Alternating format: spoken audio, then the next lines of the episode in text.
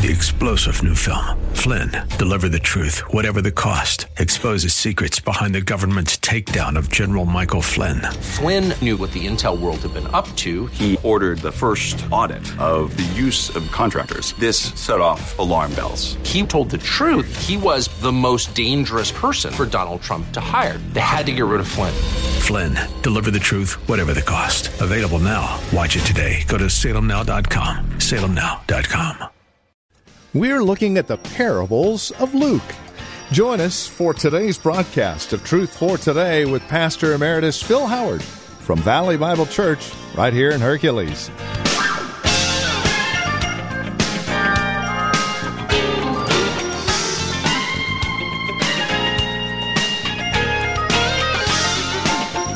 Hi there and welcome. This is Truth for Today. Pastor Phil Howard takes us back to the book of Luke, and we begin a series today called The Parables of Luke. Now, we won't go verse by verse as much as we'll go parable by parable.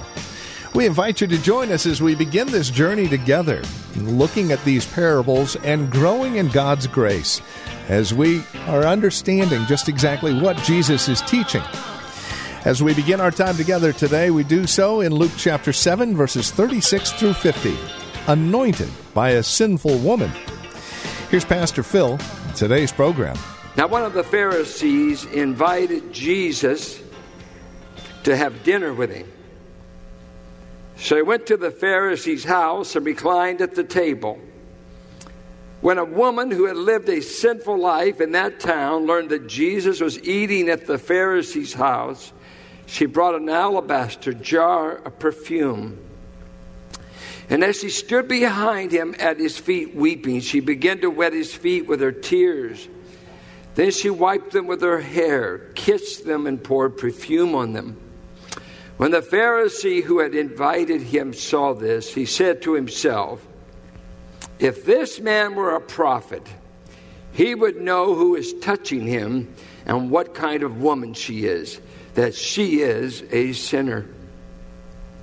Jesus answered him, Simon, I have something to tell you. Now it's interesting that Jesus answers him. He hasn't asked any question.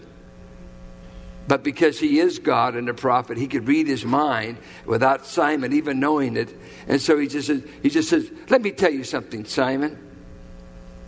Two men owed money to a certain moneylender. One owed him 500 denarii. A denarii was 18 cents. One denarii a day paid a Roman soldier and paid a farmer. So it's the average poor man's wage. So 500 days worth of wages. Whatever you make an hour, just take it out 500 days. But another just owed him 50 days worth of income. Neither of them had the money to pay him back. So he canceled the debts of both. Now, which of them will love him more? Which of them will love him more? Simon replied, and is believed to believe reluctant. He knows he's being set up. He's just fishy. So some scholars think it's, it's a reluctant, he doesn't want to answer if he can get out of it. But come on, he's a Pharisee. He's got to know everything about the law and God. And he said, so he says, I suppose the one who had the bigger debt canceled. Ah, you have judged correctly. You get an A, Mr. Pharisee, whose very name and vocation meant the separate ones, the holy ones. Then he turned toward the woman we never get her name. It's going to be wonderful to see how many people in the Bible weren't important enough to have their name given to meet them in heaven. It might be left that way because it might be your name. Then he, toward, he turned toward the woman and said to Simon, Do you see this woman? I came into your house. You did not give me any water for my feet, but she wet my feet with her tears and wiped them with her hair. You did not give me a kiss, but this woman, from the time I entered, has not stopped kissing my feet. You did not put oil on my head, but she has poured perfume on my feet. Therefore, I tell you, her many sins have been forgiven, for she loved much. But he who has been forgiven little loves little. Then Jesus said to her, Your sins are forgiven. The other guests began to say among themselves, Who is this who even forgives sins? Jesus said to the woman, Your faith has saved you. Go in peace. What's very interesting about the narrative is back in chapter 20 or verse 7, 24, the debate breaks open about John the Baptist and his kind of ministry. Uh, if you grew up in strict circles in Christianity, John the Baptist is your kind of guy. He's your kind of pastor. Yeah, he doesn't drink, he doesn't smoke, and he's never seen with anyone who does. That's just the kind of a holy man you want, right? Yeah, well, that's what most folks want that I grew up with. Are you holy? Are you separate? We ain't supporting a pastor that, uh, you know, might play a friendly game of cards. No money involved. You can own cards. When I grew up, it was against we were against that. We were for the John the Baptist. Wear a camel-haired outfit, eat weird, look a little weird, and you were holy. And we want you for pastor, even if we do run to Reno. And then here comes Jesus, the prophet of all prophets, the man of all men uh, the, I mean, the God man has shown up, and guess what his style was? Verse 34 The Son of Man came eating and drinking. Now, do you think he meant water? No, everybody drank. No, no, he, he's drinking the real stuff. You know, first miracle turned water to wine, and we're still trying to figure out what wine means. Because if you're the John the Baptist crowd, it can't be fermented. So, no, no, my Savior wouldn't make anything that looked like gallo. Okay. You make wine mean what you want. But God knew what He meant when He gave the word. And then what did they say? And you say about Jesus, He is a glutton. The boy's always going to parties. And a drunkard. And he's never drunk in his life. But just because he, he drank wine a friend of tax collectors. How dare him? He's a friend with known crooks. People that we know scam on the tax bill and make maybe 15% under the table. He, he actually, he's gone over to Matthew's house. He's Zacchaeus. He looked the boy up. He went to his house. He had dinner with him. I don't want him for my pastor. He can't even be my Messiah. I don't like his style. And he actually runs with sinners. Then his wisdom is proved right by his children. Then he goes into the story. I mean, it just happens in the narrative that a Pharisee who was upset with his style and suspicious of him, and he doubts that he is a prophet, but he has Jesus come over, and many debate why did he have him come over? Well, let's get this clear. He didn't come over because he thought he was a prophet. He's totally in doubt. He doesn't think he's Messiah. Uh, I doubt that he's having Jesus over for celebrity status. He has him as a cynic. He wants, who is this man? Uh, I want to have a discussion with him. They brought him over, and uh, to show you how cynical he was, three things ordinarily happen when you had a rabbi at your house. And he was considered a rabbi. Just normally, just anybody to your house, you'd wash their feet. That was just uh, Oriental custom. You wore open ended shoes, sand, dirt, wash the feet. If you didn't do it, you had a household servant do it. Uh, you would always greet them with the kiss of friendship or of welcome. Uh, and you see this still going on in the ancient Near East, you know, not on the lips, but on the side of the face. Uh, welcome. Uh, and then you would usually have some kind of uh, inexpensive, just depends on how you value the person, inexpensive perfume cologne. And that would be uh, giving special honor we're glad you're here. And see, we all grow up with deodorants, perfumes. This culture didn't have those things. That was special to have a pleasant uh, fragrance. Well, all that's omitted. None of that's going on. But when you have these occasions, something's interesting.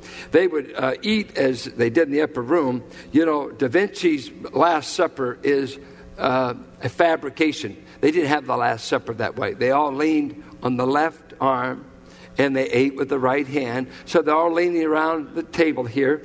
And what custom permitted is the neighbors were allowed to come in without invitation.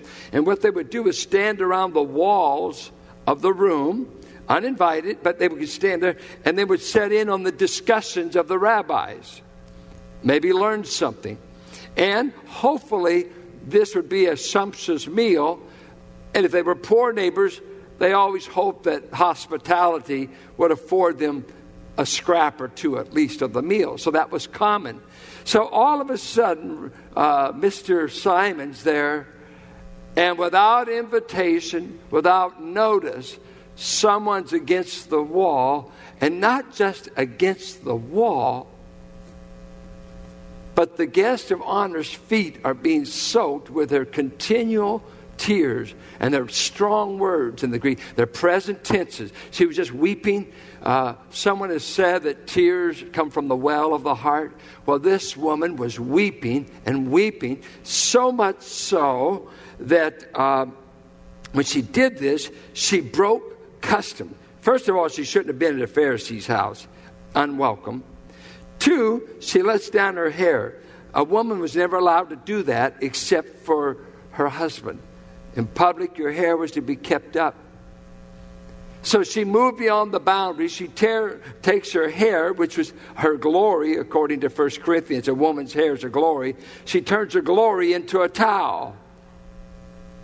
And all of a sudden, we've got this man's feet being caressed, dripping wet from a woman weeping. Not just, the picture is not a drop, a drop. It's like a fountain's coming out of her. She lets down her hair and she's drying his feet. She takes this expensive oil, not just the cheap brand, and she begins to massage his feet with this oil. And then, of all things, she's down there kissing his feet. You've got to know this is a bad scene. You were ne- a rabbi was never allowed to see a woman in public, never to meet with her, and they were never to touch. She's already broken that. A woman's never to let down her hair, she did it. What in the world are you doing? And Simon is judging two people. He's judging the woman. He knows she's a sinner. It never says she's a prostitute, but that's probably the common path. They go, she's so bad at whatever her sin was, she's known as the sinner. She had specialized in some kind of sin, most likely immorality. And Simon knows the woman's been bad. She's got a city reputation. They all knew that. But now the one on trial is Jesus. He's now judging him, said, Oh, here I am supposedly having a man of God in my house. I'm supposedly having a prophet in my house, and he doesn't even know who's doing this. Doesn't he know he has a fallen woman, an immoral woman who's breaking all propriety, touching him, uh, wiping his feet, pouring oil, kissing him? Who are do, do you not know who is in here? You're no prophet. You can't be a man of God. Just the way you're opening up to this woman, this is too central. Something is wrong. Well, what was wrong with Simon? And Jesus, being the prophet, he said, uh, uh, You know what? Uh, I'm going to do something for you, Simon. Uh, I want to ask you uh, just answer this question. It's not really brilliant. And the rabbis did this all the time, back and forth, hard sayings. Just tell me this. Uh,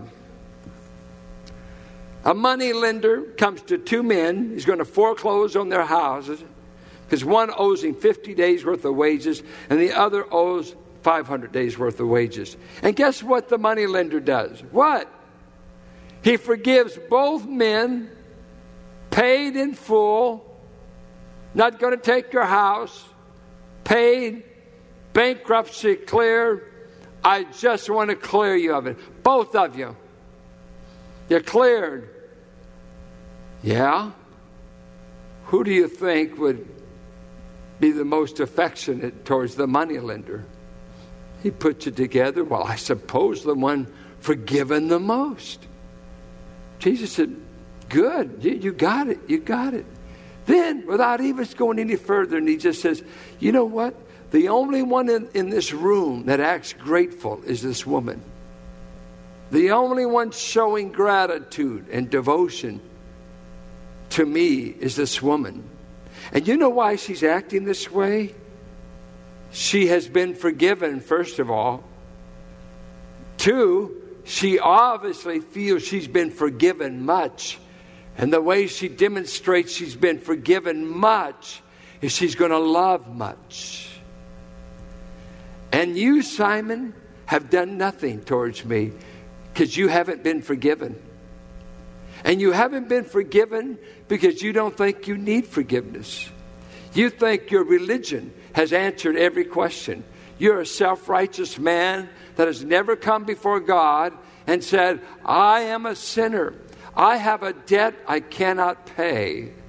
I need grace that I cannot earn. You're in the religion business, but you have never been forgiven by God showing that you can go to hell full of religion. Matter of fact, you might be the pastor of the church. It's easy to be a pastor of a church in America. When the Bible is not believed and Jesus has not taught us the way, there's many a man going to hell straight from the pulpit because he doesn't ever believe anything to get him to heaven. He's just in the religion business. There's thousands of them. And there's thousands on our pews that have never got into uh, this gratitude business and get carried away with Jesus. They've never had that. You know why? They've never been forgiven. You can't love Him until you let Him forgive you. You have to let Him forgive you. See, the two men here, we can get caught up with one will love greater because he's been forgiven more. But remember, both were in debt, both were bankrupt. And I think of uh, different people. I married, uh, let's say, uh, I'll do it just for illustration, uh, so it won't be picking on you. Uh, I married a woman forgiven 50 days worth wages. I felt I owed 500 days worth. Now, I was really terrible sinner. I got saved at 14. You know how many banks and how much prison time I've done. But you know what? When we talk our lives, she was forgiven little. She was only eight years old. Not a whole lot to forgive an eight year old, but she was in debt. She couldn't go to heaven on her own. And she came to Jesus.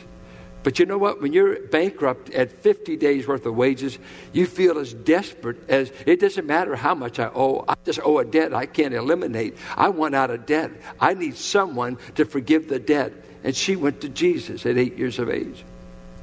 I came to Jesus at 14, and my, uh, for whatever reason, I felt like the worst sinner in the place that night. I've always felt the thing that qualified me to pastor such an honorary congregation is I'm the biggest sinner. I've always felt that. Because I know what I would have done. And I know many things I would have done had God not prevented me. So I didn't do it because I was great. I was doing it because God's hand was on me. And He can get a chokehold on you where it's kind of hard to do some sins.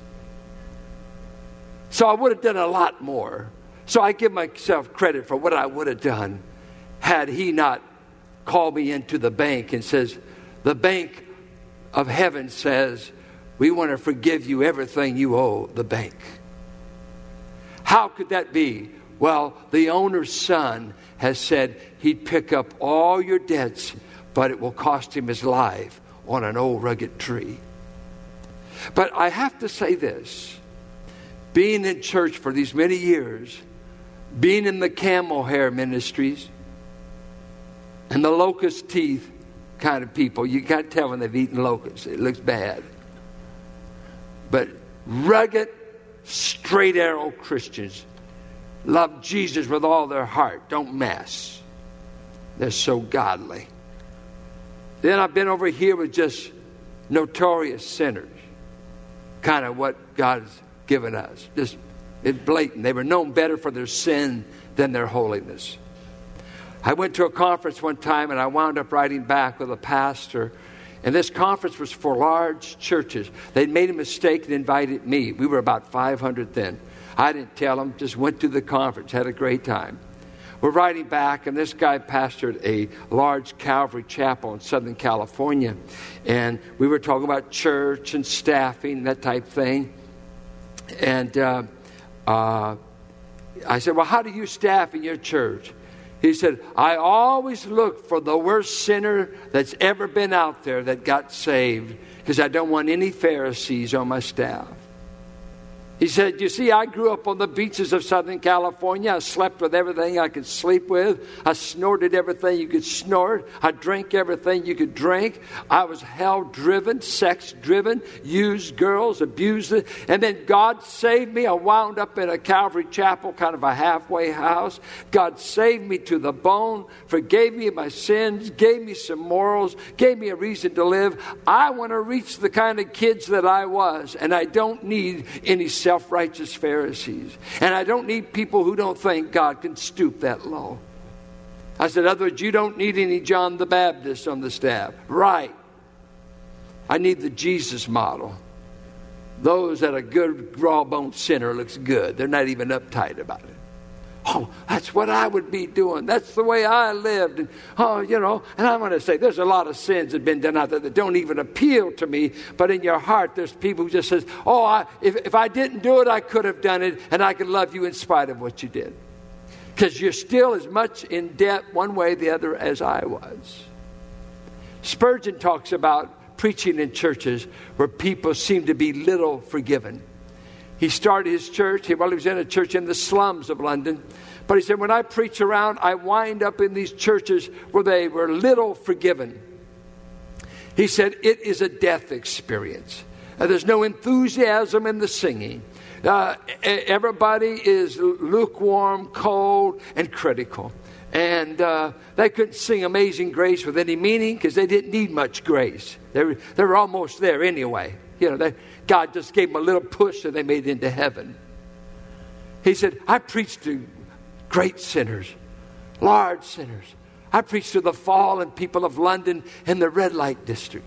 I preach to slum dwellers. I preach to drunkards, and I see the grace of God overwhelm them, and they never stop singing. They never stop praying. They never stop giving gratitude. They never stop kissing His feet and weeping that God could forgive them.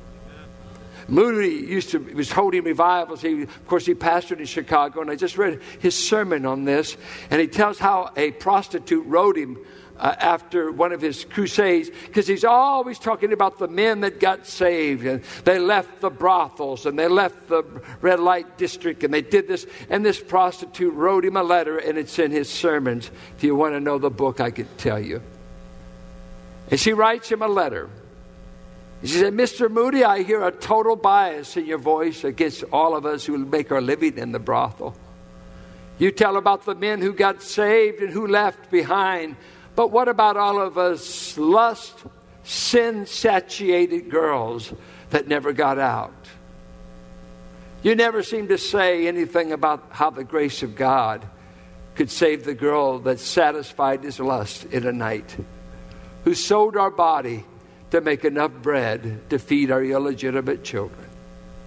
Why do you have such a bias against us and you brag so much on the men who left us? Is there no grace for fallen women? Well, Mr. Moody took the challenge. He promoted a big conference right there in Chicago, invited women. He brought all the women that he'd sent to the brothels in the red light district, invited every fallen woman he could, and he preached about Luke 7. That it's an interesting sequence. Love does not earn forgiveness, but love is always the response of the forgiven. And this is Truth for Today with Pastor Phil Howard. Our time today spent in God's Word to encourage you, to bring you truth for today. If you have questions or comments about our time together, we would invite you to write to us. You can either visit our website and drop us an email, write to us via U.S. mail, or give us a call. Another way to reach out to us with your questions would be to simply record them on your voice memo app on your smartphone and then email that audio to tftquestions at valleybible.org. Our phone number is 855 833 9864. Our website, truthfortodayradio.org. And if you're writing to us, the address is 1511 M. Sycamore Avenue, Suite 278, Hercules, California. The zip code is 94547. If you have questions about the ministry of Truth for Today and how we are funded to air on this radio station, we would love to talk with you. We are listener supported, quite simply, and no gift is too small, no gift is too large. Whether it's a one time gift or a monthly gift, it all goes back into the radio ministry, ensuring that it airs on this radio station. So, would you consider that as you reach out to us here at Truth for Today? And then we invite you to come back and join us next time for another broadcast of Truth for Today with Pastor Phil Howard.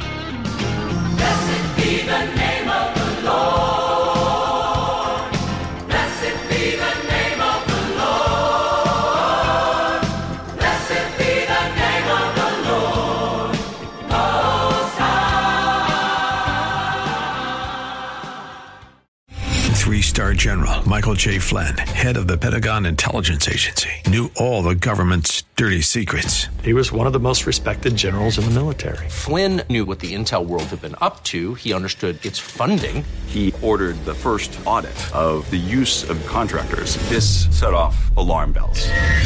The explosive new documentary, Flynn, Deliver the Truth, Whatever the Cost, uncovers the facts behind this scandal. Flynn told the truth. He was the most dangerous person for Donald Trump to hire. I find out the worst enemy that I'm going to face in my life is right here in America. They took my assessment and they wanted me to change it. And I was like, I'm not changing it. They had to get rid of Flynn. With in depth interviews, archival footage, and never before seen personal records of the man behind the headlines. I just felt like I was drowning. Flynn, Deliver the Truth, Whatever the Cost. Available now. Watch it today. Go to salemnow.com. Salemnow.com.